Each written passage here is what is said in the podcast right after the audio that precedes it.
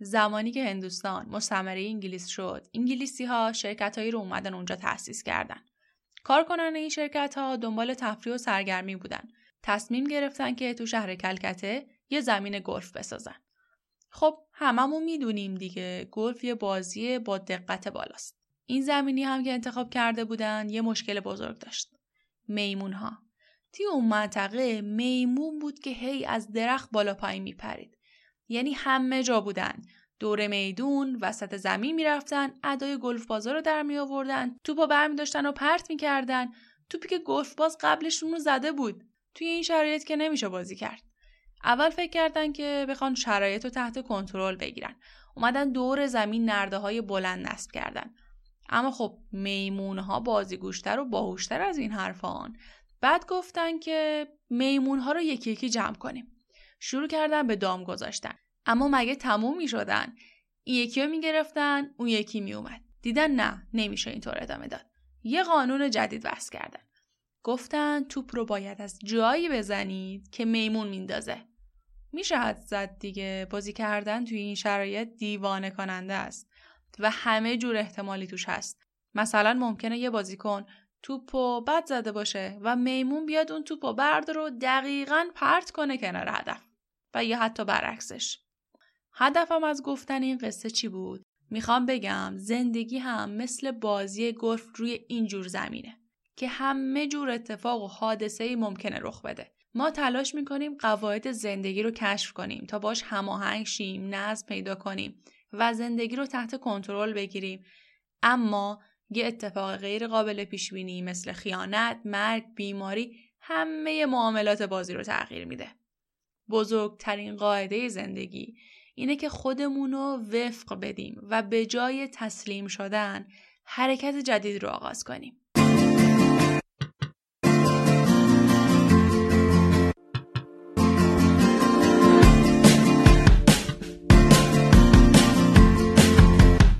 سلام شما قسمت ششم از فصل دوم قاف رو میشنوید. در قاف ما اطلاعات مختلفی در حوزه کسب و کار مثل marketing، راه اندازی کسب و کار، رفتار مصرف کننده، رهبری و کلا هر چیزی که برای مدیران و کارمندان و حتی مصرف کننده و مشتری لازمه بدونن رو ارائه میدیم تا اگر تصمیمی می‌گیرند و کاری انجام میدن از روی آگاهی باشه. توی یه جمله اگه بخوام هدفمون رو بگم هدف ما آگاهی دادنه. چون بیشتر شکست ها و ضررهایی که متحملش میشیم از این عدم آگاهی است. در فصل دوم پادکستم اومدیم سراغ توضیح صفر تا صدی راه اندازی کسب و کار. تو قسمت اول در مورد لزوم شناخت استعداد و توانایی خودمون گفتیم. در قسمت دوم هم در مورد بازار و صنعت حرف زدیم اینکه چطور اونا رو بررسی بکنیم و مشتری ما کی و غیره. در قسمت سوم هم از فرصت ها و بحران هایی که ویروس کووید 19 به وجود آورده صحبت کردیم. در قسمت چهارم به اتفاق دکتر مرادی از نوآوری در کسب و کارها صحبت شد و در قسمت پنجم هم از قیمت و استراتژی های قیمت گذاری به اتفاق دکتر اکبری صحبت کردیم. ما سعی کردیم مباحث رو به صورت وابسته و زنجیره‌ای ارائه ندیم. یعنی قسمت های قبلی پیش نیاز شنیدن قسمت جدید نباشه اما خب خوبه که قسمت های قبلی هم شنیده شه. این روزا فعالیت من توی صفحه این اینستاگرام بیشتر شده. به خاطر همین پیشنهاد می‌کنم حتما صفحه ما رو دنبال بکنید. آدرس سایت پادکست هم هست قافپادکست.ir اونجا متن پادکست و, و مقاله های مرتبط با پادکست رو براتون می‌ذاریم.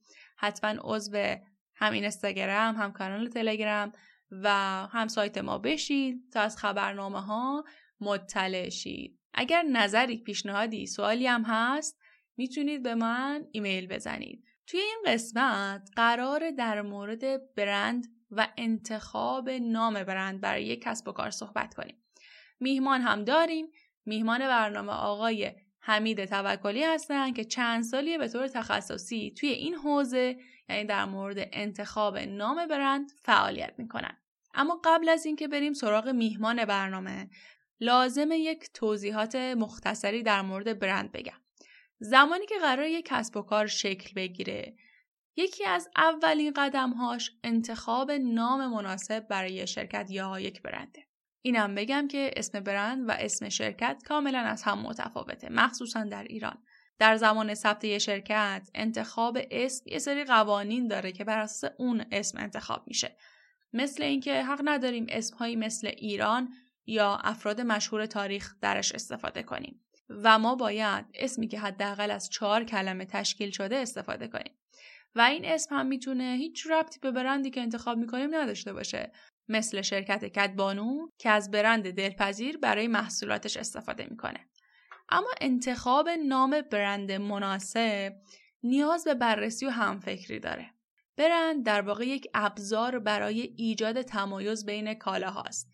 واژه برند هم از زبان اسکاندیناوی اومده. قدیم ترها دامداران برای مشخص کردن دامهاشون از هم مهرای مخصوصی رو روی بدن دام داغ می‌کردن که به این عمل داغ کردن یا سوزوندن می‌گفتن برندر.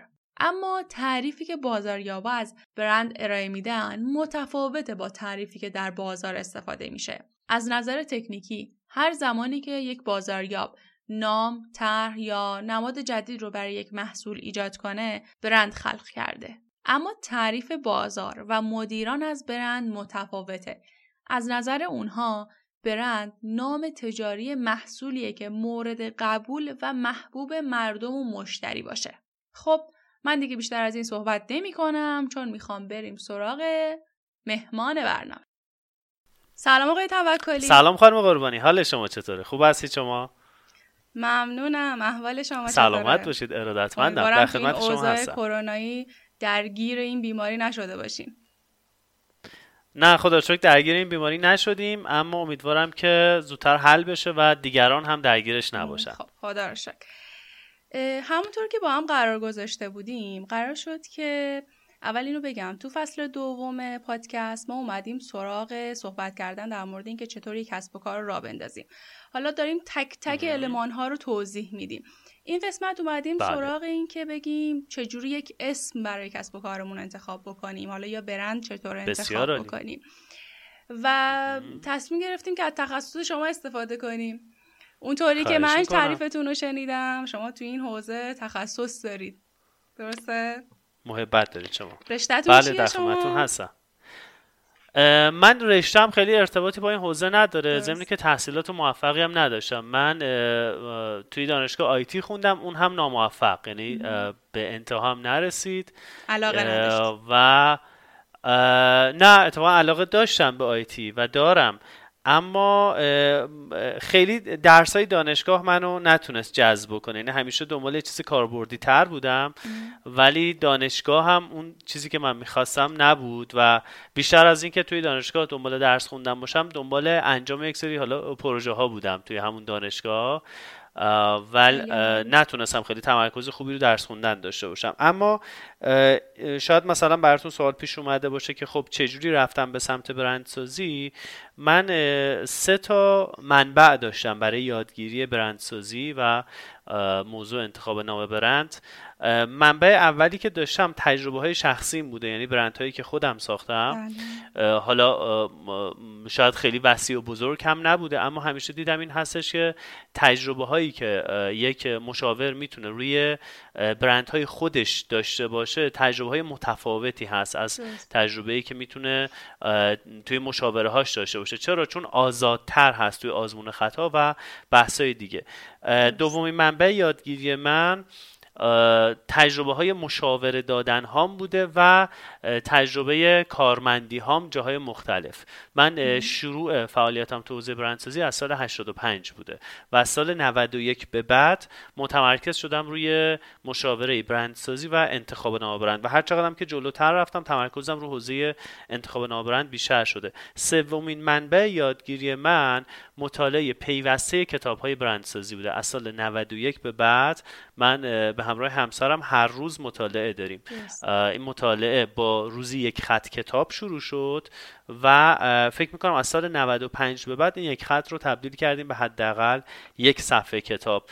و تمام روزهایی که حالا از 26 خرداد 91 تا الان بوده بدون استثنا تحت هر شرایطی ما مطالعه داشتیم. این سه تا منبع در واقع به من کمک کرده که بتونم تو این حوزه کار بکنم. ولی طبعا آدم کاملی نیستم و نقص های خاص خودم رو هم دارم.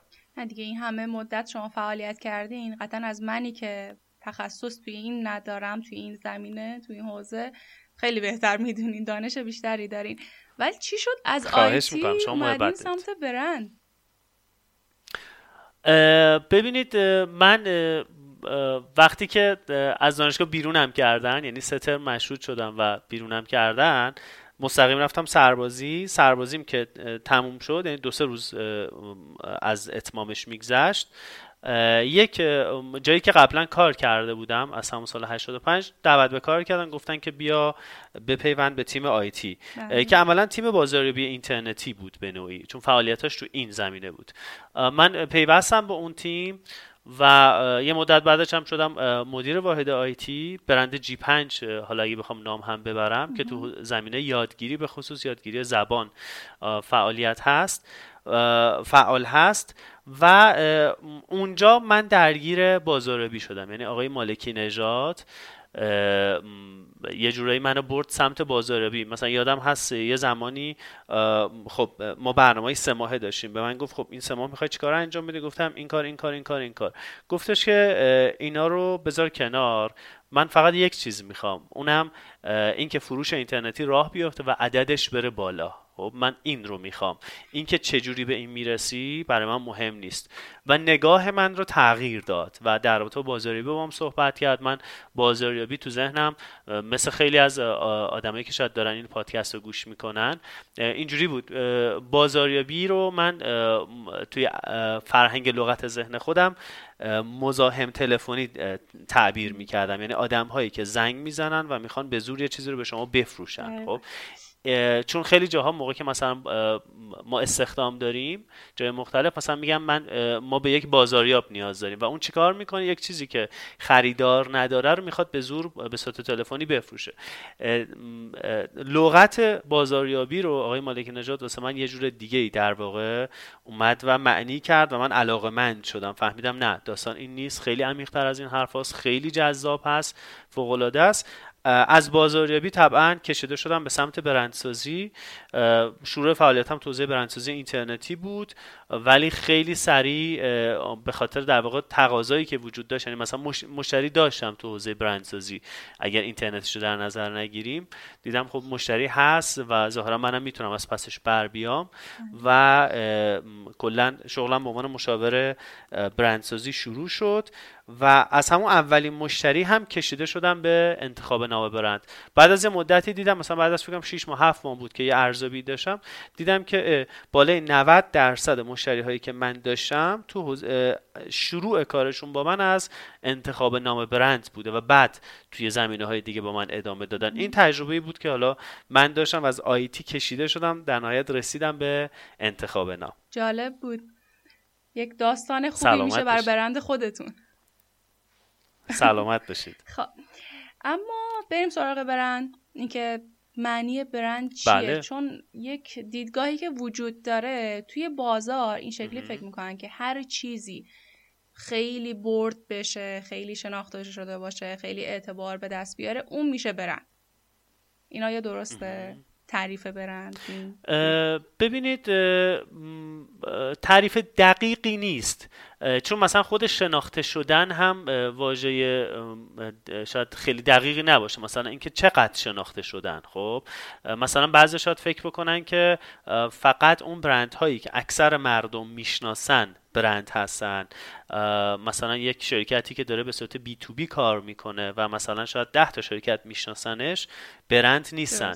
یا مثلا یک بازیگر داره برند شخصی هست. ولی مثلا منی که به عنوان مثال نجار هستم تو یک محله دارم کار می‌کنم داره برند شخصی نیستم. خب اینها در واقع شاید تعابیر دقیقی نباشه. عملا همه داره برند شخصی هستن. خب تا یکی قوی تره با وسعت بیشتر با قدرت و شفافیت بیشتر یکی نه ضعیف هست برندش. حالا برند چی هست بذارید من یک مثال بزنم یه چیزی که فکر کنم حالا شفاف باشه فرض کنید یک خودروی وجود داره شما رو مثلا آوردن تو یک نمایشگاه یک خودروی تازه ای رو دارید می‌بینید و خب یه طراحی مشخصی داره حالا و لوگو هم نداره بله. خب حالا تصور بکنید روی این خودرو لوگوی بنز رو بذارن خب بله. چه قضاوتی تو ذهن شما شکل می‌گیره؟ ببینید طراحی یکسانه حالا تو مورد بعدی اینو من عرض خواهم کرد. و فقط لوگو می‌خواد تغییر بکنه. یک بار لوگوی بنز رو می‌ذارن روی این ماشین و یک بار لوگوی سایپا رو می‌ذارن روی این ماشین. ماشین عینا یکیه. شما و تستش هم نکردید. فقط دارید از بیرون نگاه می‌کنید. یک طراحی داره. شما بر اساس طراحی قضاوت می‌کنید. منتها طراحی رو یکسان در نظر بگیرید با لوگوی متفاوت با نام برند متفاوت. تعابیر کاملا متفاوتی تو ذهن شما شکل می‌گیره قضاوت کاملا متفاوتی نسبت به اون خودرو. اگر لوگوی بنز باشه روی اون ماشین شما قاعدتا میگید که خیلی با کیفیت قیمتش خوب گرونه. دقیقا هزینه نگهداریش بالاست و خیلی داشتنش لذت بخشه اگر لوگوی سایپا باشه حالا دیگه من واردش نمیشم که بگم چه تعابیری تو ذهنتون شکل می‌گیره. همه براشون روشن هست این موضوع. موضوع این هست. محصول همون محصوله بله. اما وقتی نام برند تغییر می‌کنه تداعیات ما اون تجربه هایی که داریم چیزهایی که شنیدیم در رابطه با اون برند برندی که تو ذهن ما شکل گرفته تاثیرگذار هست روی قضاوت ما. حتی تاثیرگذار هست رو تجربه ما. مثلا فرض کنید شما یک بنز دارید یک بی ام دارید یا حالا هر ماشینی تو این لول دارید و یک مثلا یک قطعش خراب شده. خب واکنش شما متفاوت خواهد بود. از زمانی که مثلا یک مثلا یکی از ماشین های سایپ های ایران خودرو رو دارید و یک قطعش خراب شده. وقتی بنز قطعش خراب میشه ممکن اصلا تقصیر رو خودتون به عهده بگیرید. بگید من خوب سرویسش نکردم. خوب مراقبت نکردم از این ماشین. این قطعه فکر کنم آلمانی نیست. خب وقتی ماشین ایرانی باشه شما ممکنه چی میگن؟ جدای از اینکه اون خودروساز رو مقصر می‌دونید ده تا مقصر دیگه هم پیدا بکنید. خب یعنی توی تجربه شما هم حتی مؤثر هست. حتی وقتی وارد بحث تجربه میشید کاملا اون برند می‌تونه تأثیر گذار باشه. و واقعیت این هستش که خیلی از برندهای بزرگ دنیا خطاهایی که می‌کنن مخاطبشون میپذیره اون خطاها رو. و اصلا به عنوان یک چیز مثبت ازش یاد می‌کنه در که خطا داره می‌کنه. خطاش آشکار هست. و اگر شما برند رو در نظر نگیرید خطا خیلی واضحه. اما مخاطب میگه نه این, این چون مثلا بنزه این چون گوگله این چون اپل خطا نداره. و یک تقدسی برای اون برند قائل هست. در واقع بخوایم حالا بریم سمت تعریف مثلا از جمله ها بخوایم استفاده بکنیم. برند برداشت افراد از یک نام هست. اون تداعیاتی که وقتی ما یک نام رو میشنویم تو ذهن ما شکل می‌گیره که طبعا موثر هست روی تصمیم گیری های ما. و برندسازی چی هست؟ فرایند معنا بخشیدن به یک نام هست. یک نام ممکنه بی معنا باشه مثل آدیداس که هیچ معنایی نداره خب؟ بله. یا مثل ریکا که معنا داره توی منطقه شمالی کشور ولی اکثر جاها بی معناست عملا. یعنی شما نمی‌دونید ریکا یعنی چی وقتی که معرفی نشده هنوز به بازار. و یه محصولی تولید میشه تحت عنوان ریکا تحت عنوان دلسر و بعد از یک مدتی اون دلستر اون واژه بی معنای دلستر که قبلا تو ذهن شما اصلا معنی نداشت حالا معنی داره. یا نه واژه تو ذهن شما هست مثلا اپله خب؟ ولی توی اون گروه محصولی بی معناست. اپل بین میوه ها برای شما معنی داره. سیب بین میوه ها برای شما معنی داره. ولی توی بازار کامپیوتر و بازار فناوری هیچ معنایی نداره. شما اون نام رو از بازار میوه برمیدارید میارید تو بازار کامپیوتر و به که معنای کاملا جدید و متفاوت می‌دید. کل حالا فعالیت هایی که انجام دادید که این معنا بهش داده بشه میشه برندسازی. خب این هم در واقع تعریف برندسازی هست و ما چرا برندسازی می‌کنیم؟ برای که مورد انتخاب قرار بگیریم انتخاب بشیم. این حالا تعریف اولیه بود که شاید قبل از شروع بحث نیاز بود که یه اشاره بشه خیلی ممنون از تعریف و توضیحات خوبتون. اما در مورد اهمیت برند یا انتخاب نام هم یه سوال داشتم خدمتون چند وقت پیش من داشتم یک پادکستی رو گوش میدم. نمی‌خواستم نمی‌خوام بهشون یعنی ایراد بگیرم. توی پادکست رسید به اینکه حالا بیاین اسم یا برند انتخاب کنین. میگفتش که اصلا هیچ اهمیتی نداره اسم برند. می‌تونید هر چیزی باشه. فقط توی کسب و کارهای دیجیتالیه که مثلا این ممکنه یکم اهمیت داشته باشه. من پیش خودم خب من که می‌دونم خود چقدر مهمه. ولی خب بگفتم خب حیفه دارن این همه شنونده رو گمراه می‌کنن. کار درستی نیست به نظر من. حالا در مورد اهمیتش هم یکم صحبت می‌کنیم. ببینید من با نظر این دوستمون خیلی موافق نیستم. نام اهمیت ویژه خودش رو داره. قاعدتا مهمترین چیز توی برندسازی نام نیست اما اهمیت خودش رو داره. واقعیت این هستش که خانم قربانی عزیز خیلی از مواقع ما می‌خوایم زمانی که می‌خوایم به اهمیت یک چیز مهمتر اشاره بکنیم بقیه چیزها رو نسبت به اون اهمیتش رو میاریم پایین و میگیم اهمیت نداره. شاید حتی یک جاهای اون کسی که میگه اهمیت نداره منظورش واقعا نیستش که اهمیت نداره. می‌خواد تاکید کنه رو اهمیت یک چیزی که از دید اون مهمتر هست. به عنوان مثال من حالا از نام میام بیرون مثلا تبلیغات رو مثال می‌زنم. ممکنه یک شخصی بیاد بگه که من اصلا بذارید همین قاف پادکست رو من مثال بزنم. ممکن مثلا شما بیاد بگید که من برای قاف پادکست اصلا تبلیغات نکردم. خب تعبیری که من دارم چه میگم؟ خب قاف پادکست پادکست موفقه و اصلا تبلیغات نکرده. پس خانم قربانی دیدش این هستش که تبلیغات چیز خوبی نیست و مؤثر نیست توی موفق تک برند. ولی خانم قربانی یک چیز دیگه ای رو داره میگه. داره میگه من انقدر پادکستم خوبه که نیازی به تبلیغات نداره. خب؟ من ممکنه مثلا یه خودرویی دارم میفروشم و میگم خب خیلی خودرو واقعا تو ایران اینجوری هستن. خب؟ حالا من اسم نمی‌برم خودروهای وارداتی. خب؟ که تو ایران اون تولید کننده اصلا تبلیغ نمی‌کنه. ولی اون خودرو بسیار پرطرفداره و میفروشه. یا مثلا اگرم نمیفروشه به خاطر که حالا همه مردم ممکنه قدرت خریدش رو نداشته باشن. اون برنده شکل گرفته بدون تبلیغات ولی این دلیل برای این نیستش که تبلیغات خوب نیست یا صاحب اون برند به تبلیغات اعتقادی نداره. ولی اگر اومد تو ایران گفتش که من تو این مملکتش تبلیغی نکردم و برندم شناخته شده است می‌خواد یه جورایی اشاره بکنه که کیفیت محصول من انقدر خوبه که مطرح شده و همه بهش توجه کردن. یک جاهای موضوع این هست. بحث تاکید رو کیفیت محصول هست خب؟ ولی در واقع این اشتباهه ببینید توی برندسازی وقتی برندی تو ذهن شما شکل می‌گیره مثلا مثل فرزان لند کروز چون من همین امروز دارم روی تولید محتواش کار می‌کنم. به زودی پست موردش منتشر می‌کنم. یه برندی مثل لند کروز موقعی که تو ذهن شما شکل می‌گیره چجوری میشه که شکل می‌گیره؟ یک موضوع بحث محصول هست. یا به عبارتی حالا من چون می‌خوام خیلی هم وارد جزئیات نشم میگم جوهره برند. خیلی ساده بخوایم بگیم میگیم محصول خب؟ بله. محصول لندکروز خوبه یا نه؟ میگیم خوبه. اوکی. حالا از اینجا به بعدش یه موضوع پیش میاد. خب من یه محصول خوب دارم. ممکنه لندکروز باشه ممکنه یک ماست باشه. من ماست بند محلم. ممکنه یک ماست باشه. آیا خوب دارم ترویجش می‌کنم یا نه؟ دیگران از خوب بودن این مسئول باخبرند یا نه؟ که ترویج برند دو تا شاخه داره. یکی تبلیغات یکی روابط عمومی. تبلیغات یعنی که من خودم بیام بگم ماستم ماست خوبیه. روابط عمومی یعنی اینکه یه کاری بکنم که مردم محل بیان بگم فلان ماسبندی مثلا ماسبندی توکلی ماسبندی خوبیه. خب؟ یا لندکروز بیاد این کار رو انجام بده. فرقی نمی‌کنه.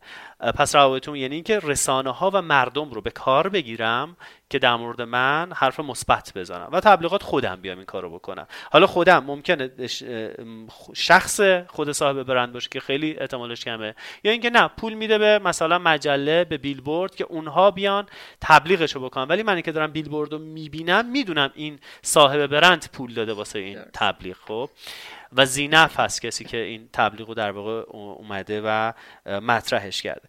موضوع سوم چه تو برندسازی؟ جوهره برند بود ترویج برند بود و مبحث سومی که ما داریم عناصر برند یا یادآورهای برند هستند که میشه نام برند لوگو رنگ برند ملودی برند و چیزهای دیگه که حالا مثلا مشابه اینها هستن. هر چیزی که ما رو یاد برند میندازن. خب؟ اهمیت اینا چقدره؟ به همین ترتیبی هستش که گفتم. یعنی اول جوهره برند مهمه که خیلی ساده بخوایم اگه بهش نگاه بکنیم میشه همون کیفیت محصول یا خدمت. واقعا اول اونه که مهمه و بعد ترویجه که مهمه توی برندسازی و بعد یادآورها. پس من دارم تایید می‌کنم که یادآورها توی سومین درجه اهمیته. اینو من تایید می‌کنم. توی یادآورها نام از همه یادآورها مهمتره. خب؟ یعنی خیلی ما برند هایی داریم که لوگوی خاصی ندارن یا لوگو ندارن تو ذهن ما. خب؟ مثال می‌زنم برند خیلی از شهرهای دنیا مثلا پاریس. خب؟ بله. آیا ما لوگوشو می‌شناسیم؟ آیا ما توکیو رو لوگوشو می‌شناسیم؟ می‌دونیم مثلا لوگو داره نداره چیه؟ ولی یه برندی تو ذهن من داره درسته؟ ممکنه اون برند رنگ نداشته باشه لوگو نداشته باشه ملودی نداشته باشه هیچی نداشته باشه ولی نام حداقل چیزی هستش که باید داشته باشه. حتی برند اگه خودش نام انتخاب نکنه مردم براش نام انتخاب می‌کنن به صورت پیشورز خب؟ برند بدون نام نمی‌تونه بمونه. نام توی یادآورهای برند از همش مهمتر هست. اما من زمانی می‌تونم تو برندسازی موفق باشم و بهترین بهرهوری رو ایجاد بکنم که یک تعادل خوبی بین جوهره برند ترویج برند و یادآورهای برند ایجاد بکنم. اگر من نامم ضعیف باشه ولی ترویج برندم و جوهره برندم خوب باشه خب خیلی از مواقع اون جوهره قوی و ترویج قوی ضعف نام برند رو ممکنه پوشش بدن. خب؟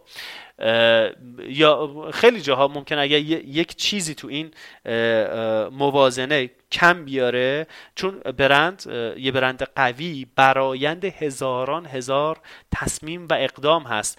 اگر مثلا فرزن زیمنس میشه یک برند قوی تو ذهن من معنیش این نیستش که زیمنس مثلا هزار تا تصمیم درست تو برندسازی گرفته. معنیش این هست زیمنس 900 تا تصمیم درست گرفته 100 تا هم اشتباه داره. ولی اون 100 تا رو در واقع من نمی‌دونم و اشتباهات و درست ها رو با هم میپذیرم. حالا ممکنه مثال می‌زنم مثلا ممکنه زیمنس نامش ضعیف باشه. خب ممکنه.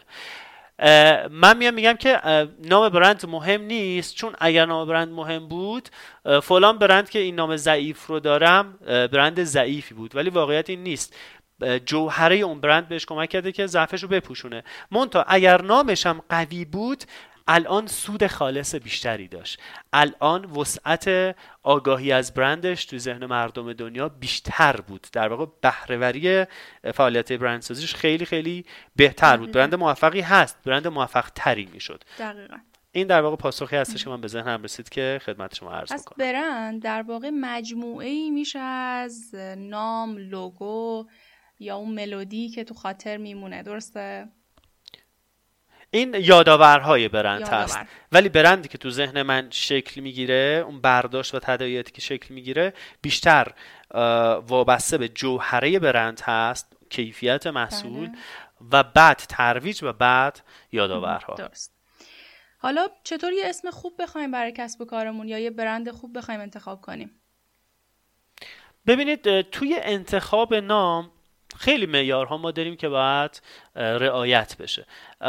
من حالا سعی می‌کنم به یک سری از چیزهای کاربردی تو این زمان محدودی که داریم اشاره بکنم. اولا شیوه رسیدن به نام برند رو می‌خوام مطرح بکنم بله. که سه تا مرحله کلی داره. خب مرحله اول تهیه لیست نامه. من اول میام مثلا 100 تا 50 تا 200 تا نام رو تو یک فایل ورد مثلا میام می‌نویسم. بله. به شیوه های مختلف. یه سری به ذهن خودم می‌رسه یه سری از دوستان می‌پرسم جلسات طوفان فکری می‌ذاریم سرچ می‌کنم این ور ور میرم.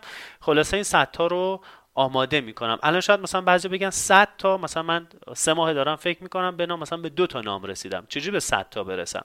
مشکل کجاست؟ مشکل همینجاست که ما سخت می‌گیریم. توی مرحله تهیه لیست نام نباید سخت بگیریم. هر نامی که به ذهنمون رسید رو باید بنویسیم توی لیست. اگر من سخت بگیرم مثال می‌زنم. من میام از خواهرم از برادرم می‌پرسم. میگم یک نام به من پیشنهاد بده. خب؟ بله. خواهر من میگه که مثلا فلان نام. بعد من میگم نه این نام بلنده. این نام بد تلفظه این نام اینجوریه. این نام اونجوریه. چه اتفاقی میفته خواهر من دیگه شاید نتونه پیش به پیشنهاد دوم برسه. تو ذهن خودش میگه خب من بلد نیستم. بهتره که مثلا در واقع وقت حمید رو تلف نکنم. خب؟ من اومدم جلوی خلاقیت خواهرم رو گرفتم. زمانی که خواهر من یک نامی پیشنهاد میده من باید بگم جالبه سرم تکون بدم و اون نام رو بنویسم. قرار نیست که من برم انتخابش بکنم که. ولی می‌تونم بنویسم و لیست نامم رو پر بکنم. از همین نام ها ممکنه من به نام نهایی برسم یا نه. ممکنه من این نام های خام رو که ممکنه توش ضعف هم وجود داشته باشه یک بهبودی توش بدم یک پسوند پیشوندی بهش اضافه بکنم چند تا از حرفاش رو بردارم یک تغییری توش بدم و از اون نام هایی که ضعیف بودن و دیگران پیشنهاد دادن برسم به نام های قوی تر در هر صورت من باید توی اولین مرحله خیلی راحت به این موضوع بپردازم. توی دومین مرحله تازه من میرم سراغ ارزیابی سطحی و اونجاست که من معیارهای انتخاب نام رو میارم وسط و میگم خب مثلا ما تو جلسات مشاوره که داریم اولین مرحله طول می‌کشه. مرحله دوم خیلی طول نمی‌کشه. یک جلسه مثلا یک ساعت دو ساعت است. 200 نامه. از این 200 نام مثلا من می‌خوام 190 تاشو خط بزنم. خب؟ بله. خیلی راحت خط می‌زنم. توی ده تای آخر توی پنج تای آخر سه تای آخر که نام های قابل توجه تری هستن من دیگه از اونجا بعد نمی‌تونم خط بزنم. چرا؟ از اینجا بعد اون نام ها رو می‌برم مرحله سوم که مرحله تحقیق هست. چه تفاوتی داره مرحله تحقیق با ارزیابی سطحی؟ توی ارزیابی سطحی معیارهایی رو من بررسی می‌کنم که خیلی ساده و وقتی ما تو جلسه نشستیم قابل ارزیابی هست. مثلا مثل همون کوتاهی و بلندی معروفی که همه در, در رابطه با نام می‌شناسن. خب و خیلی معیارها هستش که همه نمی‌شناسن. که اگر لازم شد من در رابطه با اون هم صحبت خواهم کرد. اما توی مرحله تحقیق چیزهایی رو من ارزیابی می‌کنم که نیاز هستش که برم بین مردم یه سوالی رو بپرسم یک موضوعی که ذهنم مشغول کرده دارم تحقیق بکنم و بعد نتایجش جمع بشه تحلیل بکنم نتایجش رو و بحثای دیگه خب؟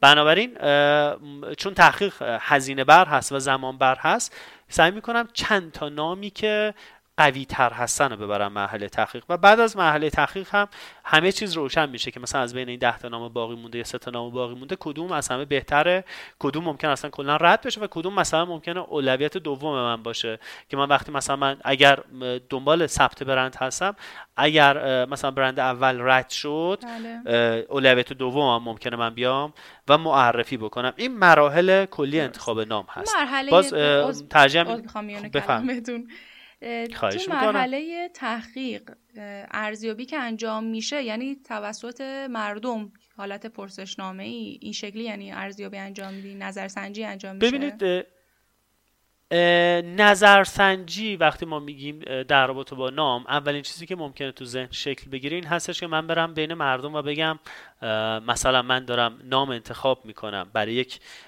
سس. به عنوان مثال بله. یا تون ماهی. و این نام رو انتخاب کردم. نظرت چیه؟ این نظرسنجی گمراه کننده ترین نتایج رو به همراه داره. منظور من این نیست.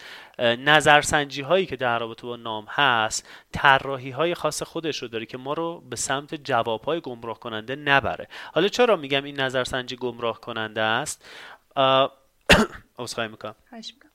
چرا این نظر سنجی گمراه کننده است؟ چون وقتی من میرم بین مردم و میگم به عنوان مثال من نام آدیداس رو برای پوشاک ورزشی انتخاب کردم. مردم نظرتون چیه؟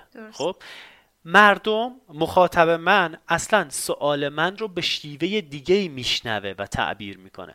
من وقتی میگم آدیداس بعد میگم پوشاک ورزشی مخاطب فقط به یک چیز فکر می‌کنه به ارتباط فکر می‌کنه که آیا آدیداس مرتبط به پوشاک ورزشی هست یا نیست؟ اگر بود میگه نام خوبیه. اگر نبود میگه نام بدی یعنی واقعیت این هستش که بالای 80 درصد این اتفاق میفته. 20 درصد هم نه. مردم مخاطب به گونه دیگه ای ممکنه جواب بده. ولی واقعا بالای 80 درصد این اتفاق میفته. و این دقیقا ما رو می‌بره به سمت نام های ضعیفتر. در اکثر موارد ما رو به سمت نام های ضعیفتر می‌بره. حالا چرا؟ مثلا خود آدیداس چجوری خلق شده نامش؟ من اسمم آدیداس داسلر هست. اسم فامیلم آدی داسلر بله. اسم و فامیلم رو می نویسم سه چهار تا حرفش رو حذف می‌کنم. میشه آدیداس. معنی داره نه. وقتی معنی نداره قاعدتا مرتبط به هیچی هم نیست. درسته؟ پس یک نام کاملا بیمعنی هست آدیداس. اگر آدیداس همین الان شناخته شده نبود و میومد بین مردم ایران نظر سنجی می‌کرد که نامم خوبه یا نه مطمئن باشید که نامش رأی نمی آورد. در مقابل چه نامی؟ مثلا یک نامی مثل اسپورتیو یا اسپورتان. خب؟ یک نامی مثل اسپورتیف مطمئن باشید که رأی میاورد با اختلاف مردم اون رو انتخاب می‌کردن. چرا مردم اون رو انتخاب می‌کنن؟ چون سوال رو یک جور دیگه میشنون ما خیلی خطاهای ذهنی داریم. موقع که از همون سوال میشه تو نظر سنجی و ممکنه خودمون ناخودآگاه به یک چیز دیگه جواب بدیم. بنابراین سوال باید خوب پرسیده بشه. و بعد ما دنبال جواب خوب هم باشیم. دقیقا. سوال های مختلفی هست. مثال می‌زنم. اگه بخوام حالا یه مثال واقعی بزنم. فکر می‌کنم دو هفته پیش بود یک در جریان یک پروژه انتخاب نام بودیم. بله. خود کارفرما یک نامی رو پیشنهاد داد. یعنی یه اصلاحی کرد نامی که من پیشنهاد داده بودم. گفت این چطوره؟ خب؟ اینم بگم توی روند انتخاب نام من نامولوژیست الزاما نام رو پیشنهاد نمیدم. نام پیشنهاد میدم ولی اون نامی که انتخاب میشه در نهایت ممکن خود کارفرما انتخاب پیشنهاد داده باشه. مواردی داشتیم مادر کارفرما پیشنهاد داده. خب؟ یا کارمند اون مجموعه پیشنهاد داده. یعنی سعی باید بکنیم از همه خلاقیت استفاده بکنیم. ایشون یک نامی رو پیشنهاد داد و گفت این چطوره؟ من نگاه که کردم به نام گفتم به نظر خوب میاد ولی من از یک چیزی نگران هستم. نگرانیم چی هست؟ میترسم دو تا حرف ت و س وسط این نام بود. نگرانی من این هستش که حروف ت و س وقتی که این نام به بازار عرضه میشه مثلا یک تبلیغی نمایش شده میشه توی تلویزیون برای این برند خب؟ بعدش اگر مثلا نیم ساعت بعد یک ساعت بعد از اون مخاطب بپرسیم که بخوایم که برند رو نام ببره اگر برند تو ذهنش مونده باشه اون نام تو ذهنش مونده باشه من نگران این هستم که جای ت و رو اشتباه بگه تو ذهنش عوض بکنه. خب؟ این نگرانی رو من داشتم. چرا به این نگرانی رسیدم؟ بر اساس تجربه خب؟ ولی نمی‌تونم قطعی نظر بدم. گفتم خب بر این اساس حتما لازمه که اگه شما به این نام مثلا اصرار دارید یک تحقیقی در موردش انجام بشه. تحقیق چی بود؟ گفتم ما باید مثلا بریم از یک تعدادی از افراد بپرسیم. دقیقا اون سوال منحرف کننده رو. بپرسیم مثلا خانم قربانی این نام خوب هست یا نه؟ خب. از ده نفر 20 نفر 100 نفر بر, بر اینا رو من دارم میگم چون نمی‌دونم مخاطب من یک مجموعه بزرگ داره یک مجموعه کوچیک. خب سعی می‌کنم جوابی که میدم به درد همه مجموعه بخوره به خصوص به درد مجموعه کوچیک. مجموعه کوچیک منظورم کسی هستش که یک نفره و می‌خواد یک نامی رو انتخاب بکنه و بعد یک کاری رو شروع بکنه. خب بیشتر من اون رو دارم در نظر می‌گیرم چون مجموعه بزرگ مشکلش رو به حال راحت تر می‌تونه حل بکنه. من میرم می‌پرسم از افراد که نظرتون در رابطه با نامی که من انتخاب کردم چیه؟ خب؟ و اینا یه نظری میدن. واقعا مهمم نیست چه نظری میدن چون همون سال منحرف کننده است که میگم مثلا نباید پرسید. ولی چرا من این سوالا می‌پرسم؟ چون می‌خوام که مخاطب نام رو به ذهنش نسپره. چون اگر بدون من دنبال چی هستم یه جور دیگه واکنش نشون میده. بعد از یک ساعت بعد از دو ساعت دوباره به اون طرف پیام میدم. میگم اون نامی که در موردش ازت سوال پرسیدم یادت هست چی بود؟ خب؟ و اون آدم یا یادش هست یا یادش نیست. اگه یادش نبود اینجا بحث به خاطر سپاری واسه ما مهم نیست چون تحقیقات خاص خودش رو داره. ولی اگر یادش بود بررسی می‌کنیم. ببینیم درست داره تلفظ می‌کنه یا دقیقا جای حرف توسه رو اشتباه میگه یا نه. خب؟ اگه من از اول بهش می‌گفتم که فلانی این من دغدغم اینه که حرف توسه ممکنه تو ذهن جابجا جا بشه. الان بهت میگم یک ساعت دیگه ازت می‌پرسم اون قشنگ حرف توسه رو تو ذهنش میسپرد و بعد به من جواب درست می‌داد. بنابراین من یک سوال منحرف کننده پرسیدم که اون اصلا نفهمه من دنبال چی هستم. خب این اتفاق افتاد. تحقیق کردیم و اون چیزی که من نگرانش بودم متوجه شدیم که نگرانی درستی است. الان به صورت دقیق یادم نیست. ولی فکر می‌کنم که حدود 50 یا 60 درصد دقیقا این تروسه رو جابجا جا گفتن توی اون نام. و اون نام رو ما گذاشتیم کنار. خب؟ بله. این یه نمونه تحقیق واقعی بود که من مثال زدم. در واقع ببینید ممکنه مثلا من ده مدل تحقیق داشته باشم 20 مدل تحقیق داشته باشم. قرار نیست برای هر نامی 20 مدل تحقیق رو برم جلو چون هم وقتگیره هم هزینه بره. خب؟ من اون چیزی رو در موردش تحقیق می‌کنم توی پروژه انتخاب نام که احساس خطر می‌کنم در موردش. بعضی چیزها نتیجه تحقیق کاملا شفافه روشنه. پس نیازی نیست من در اون تحقیق رو برای اون نام هم به کار ببرم. برای این تحقیق یه مثال واسه زدیم که روشنتر بشن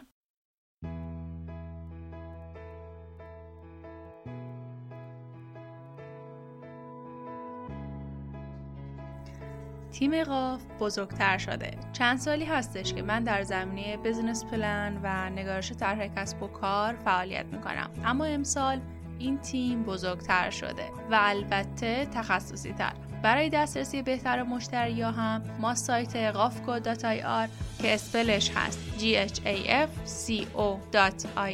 رو راه اندازی کردیم. تا مشتریان هم از مقالات و آموزش ها استفاده کنند و هم از مشاوره رایگان. فقط کافیه وارد سایت بشید و فرم مشاوره رو پر کنید. اینم بگم که صفحه این اینستاگرام سایت هم با همون اسم قافکو راه اندازی شده و به راحتی شما می‌تونید پیداش کنید. قافکو داتایار.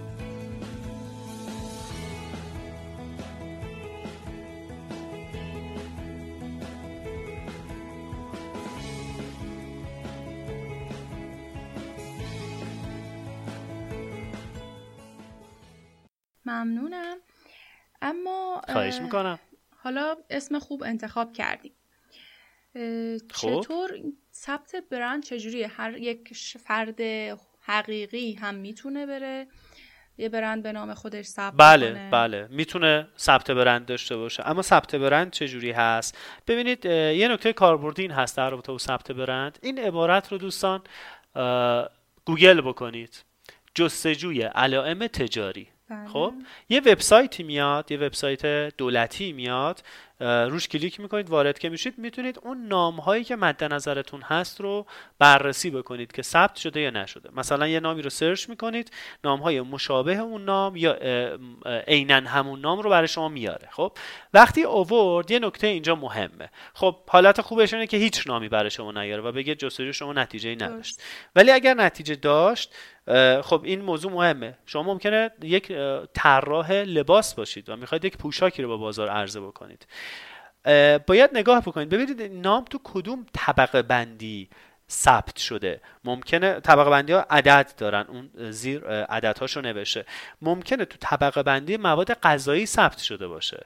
ممکنه تو طبقه بندی مثلا خودرو ثبت شده باشه. پس اینها ارتباطی به شما نداره. خب؟ البته حالا طبقه بندی خودرو معمولا چیزی که ثبت میشه چون به شهرت می‌رسه این درد سرساز هست. چون برندی که مشهور هست شما به این راحتی نمی‌تونید نامی مشابه اون برند مشهور رو ثبت بکنید. ولی اگر مشهور نباشه فقط شما دارید تو نتایج سرچ ثبت برند می‌بینید. فقط می‌بینید این برند ثبت شده و از قبل نمی‌شناسید این برند رو. طبقه بندی اینجا مهمه. اگر طبقه بندی شما پوشاکه تو توی طبقه بندی پوشاک اون نام ثبت نشده بله. احتمال زیاد شما می‌تونید اون نام رو ثبت بکنید. حالا یه سری قواعد خاص هم وجود داره. مثلا اینکه شما نام یک شهر مشهور رو نمی‌تونید ثبت بکنید. مثلا به فرض تهران رو کرج رو نمی‌تونید ثبت بکنید. خب؟ مگر اینکه حالا با قواعد خاص خودش مثلا ثبت بشه یا با مجوزهای خاص خودش ثبت بشه. این قواعد هم وجود داره که می‌تونید سرچ بکنید پیدا بکنید ولی معمولا قواعد قواعدی نیستش که خیلی اذیت کننده باشه منظورم این هستش که به صورت پیش فرض هم شاید شما سمت اون نام ها نرید. اون نام هایی که مثلا ممنوع هست. مهمترین چیزی که اذیت می‌کنه افراد تو ثبت برند همین نام های مشابه هست. خب توی طبقه بندی خاص خود من. یه نامی رو که بررسی کردید و احساس کردید که خب حالا این قابل ثبت هست می‌تونید مراجعه بکنید به یکی از شرکت های ثبت برند که کافیه سرچ بکنید. مثلا شرکت ثبت برند. کلی شرکت ثبت برند تو نقاط مختلف دنیا میگم دنیا توی نقاط مختلف کشور وجود دارن و شما می‌تونید از اونها استفاده بکنید. یه هزینه ای داره ثبت برند. مثلا دو میلیون هست سه میلیون هست چهار میلیون هست. حالا چون هزینه هم تو کشورمون متغیره من اینو باید بگم. من سال 99 دارم صحبت می‌کنم. سال 1400 ممکنه همه چیز تغییر بکنه. ولی آره. اگر حالا بحث دلار شد و من اشتباها حالا گفتم همه دنیا البته خب طبعا همه دنیا جایی برای ثبت برند دارن. ولی یه تفاوت جالبی که بین ایران و کشورهای پیشرفته دنیا وجود داره این هست. من یادم اولین تجربه مشاوره که داشتم برای انتخاب نام برای خارج از کشور. البته مشتری من خارجی نبود ایرانی بود ولی مثلا توی کشور خارجی مقیم بود و مسئولش برای اون کشور بود. بله. من مثلا به سری نام رسیدیم و پرسیدم از ایشون که خب تکلیف این نام ها کی روشن میشه که قابل ثبت هست یا نیست؟ تو ذهنم بود گفتم خب اگه تو ایران یک ماه طول می‌کشه دو ماه طول می‌کشه سه ماه طول می‌کشه حالا بسته به شرایط مختلف ثبت برند. احتمالا ایشون به من میگه که مثلا یک هفته طول می‌کشه ده روز طول می‌کشه. بعد به من گفتش که خیلی راحت به من گفتش که ببین من این نام رو بخوام ثبت دامنش رو انجام بدم و ثبت شرکتش رو انجام بدم کلا با همدیگه میشه پنج دقیقه. و بعد توی کشورهای مشابه اون کشور هم من از هر کی دیگه پرسیدم باز هم دقیقا همین پنج دقیقه رو شنیدم. یعنی هیچ کس من نگفت ده دقیقه. و این خیلی اذیت کننده است. چون واقع شما زمان رو از دست می‌دید. و مثلا یک نامی رو انتخاب کرد از هر لحاظم از دید خود شما نام خوبی هست بعد می‌بینید نمی‌تونید ثبتش بکنید. بابت چیزی که حالا شما ازش مطلع نبودید. خب دو ماه زمان از دست دادید یک ماه از دست دادید و دوباره از نو. در حالی که شاید شما مثلا می‌خواستید یک ماه دیگه محصولتون رو به بازار عرضه بکنید و تازه یک ماه هم ثبت کردید که ثبت برنده اتفاق بیفته ولی خب این اذیت ها وجود داره و سال 99 هستیم و من با توجه به شناختی که دارم می‌تونم تضمین بکنم که حداقل تا سال 1407 این مشکلات حل نمیشه خب؟ چون معمولا این دست مشکلات اصلا جز مشکل محسوب نمیشه. برای اون کسی که تصمیم گیر هست و می‌خواد حلش بکنه اصلا جز مشکل محسوب نمیشه. و انقدر ما تو مسائل اداری داره مسئله هستیم برای کسی که می‌خواد بیاد تو حوزه کسب و کار که اینها جز مسئله کوچیکش محسوب میشه. ولی در هر صورت مجبوریم که این مسیر رو بریم مونتا ممکنه مخاطب من مثلا می‌خواد یک اپلیکیشن راه بندازه بله. خب الزاما قرار نیستش که شما نام اون اپلیکیشن رو هم برید به عنوان برند ثبت بکنید. در مواردی دوستان میرن ثبت می‌کنن و شاید لازم باشه که ثبت بکنن. ولی شاید خیلی از موارد هم نیازی به ثبتش وجود نداشته باشه. خب؟ ولی بررسی ها رو انجام بدید. مثلا همین جستجوی علامت تجاری رو search بکنید تو گوگل ببینید این نام برند ثبت شده یا نشده. حداقل اطلاعات داشته باشید در موردش. این رو هم خواستم اضافه بکنم. سوالتون در مورد ثبت برند بود فکر کنم پاسخ دادم. درست بله، سوال بله. دیگه که نپرسیدید. خیلی هم کامل بود. و در آخر نظرتون در مورد انتخاب اسم قاف چیه؟ نظر در مورد انتخاب قاف. ببینید برای من جالب بود این قاف. یه نکته رو من عرض بکنم خدمت شما خانم قربانی. بله. من چون کارم انتخاب نام هست خب شما هر نامی رو که مطرح بکنید از برندهای مطرح دنیا تا برندهایی که مطرح نیستن من شاید بتونم بگم که مثلا این نام که مثلا برند درجه یک دنیاست این دوتا ایراد رو داره. خب این دوتا مسئله رو داره. ولی بعضی از مسائل مسائلی هستن که میشه ازشون عبور کرد و بعضی از مسائل مسائلی هستن که نه واقعا بهتر هست وقتی این مسئله رو اون نام داره با عنوان یک مشکل هات بهش نگاه بکنیم و ازش از اون نام عبور بکنیم اون نام رو انتخاب نکنیم.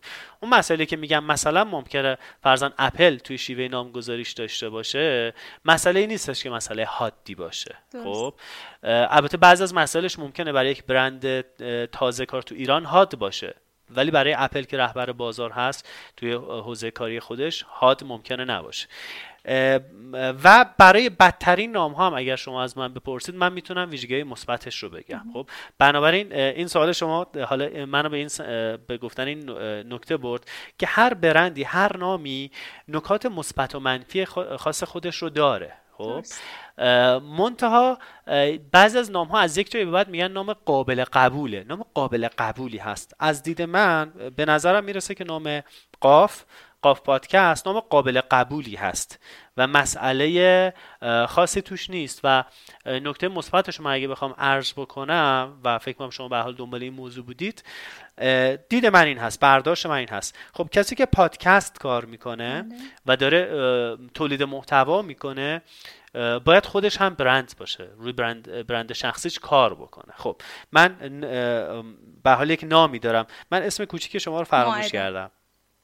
ماعده. خانم ماعده بله، قربانی. خب من یه نامی دارم ماعده قربانی یا حمید توکلی و می‌خوام یه پادکستی رو شروع بکنم. حالا اگر بین نام پادکست من و نام برند شخصی من نام یعنی خود من بله. یک ارتباطی وجود داشته باشه وقتی که قاف پادکست مطرح میشه بعد مثلا افراد دارن در مورد قاف پادکست صحبت می‌کنن مثلا یک, کسی از منو می‌شناسه مثلا البته من خودم می‌ذارم جای شما برای مثال. ماعده قربانی رو می‌شناسه بله. ولی الان حضور ذهن نداره. ولی این تو ذهنش مونده که ابتدای نام کسی که این پادکست رو ایجاد کرده و این تولید محتوا رو می‌کنه قی بود که گذاشته قاف.